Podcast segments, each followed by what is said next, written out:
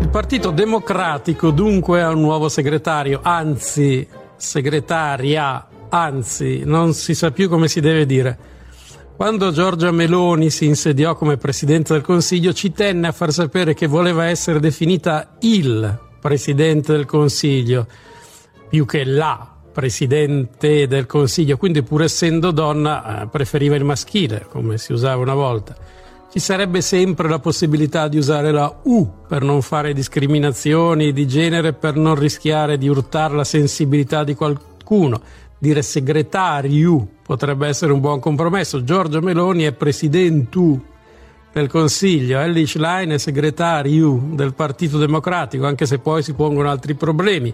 Il Partito Democratico è composto da donne e uomini, quindi è proprio giusto usare un articolo maschile il Meglio non usare alcun articolo, dire semplicemente Partito Democratico. Elish Line, segretario del Partito Democratico. È diventato tutto molto difficile in questi ultimi anni, non si sa più come esprimersi per non turbare nessuno e comunque si parli si rischia di trovarsi su un terreno scivoloso, limaccioso, che dà adito a polemiche. E così occhio a Lish Line mi sembra una delle regine del politicamente corretto, di quelle che ci tengono e magari anche con qualche ragione. E qui vengo al punto. Si sono sentiti questi giorni ottimi opinionisti che discettano sui veri, diciamo così, obiettivi politici di Elish Line, segretario del PD. Sicuramente i diritti civili, sicuramente la parità di genere, ma qualcuno si chiedeva saprà rappresentare i diritti e le aspettative di chi dovrebbe realmente rappresentare l'elettorato storico della sinistra, vale a dire la cosiddetta classe operaia. Insomma, Elish Line è un radical chic che non sa interpretare le esigenze reali del paese. Lo si dice pensando che la cosiddetta classe operaia sia ancora quella di una volta. Ma se invece ci si sbagliasse anche qui, probabilmente, anzi sicuramente quella classe, diciamo operaia, intesa come la si intendeva una volta, non esiste più.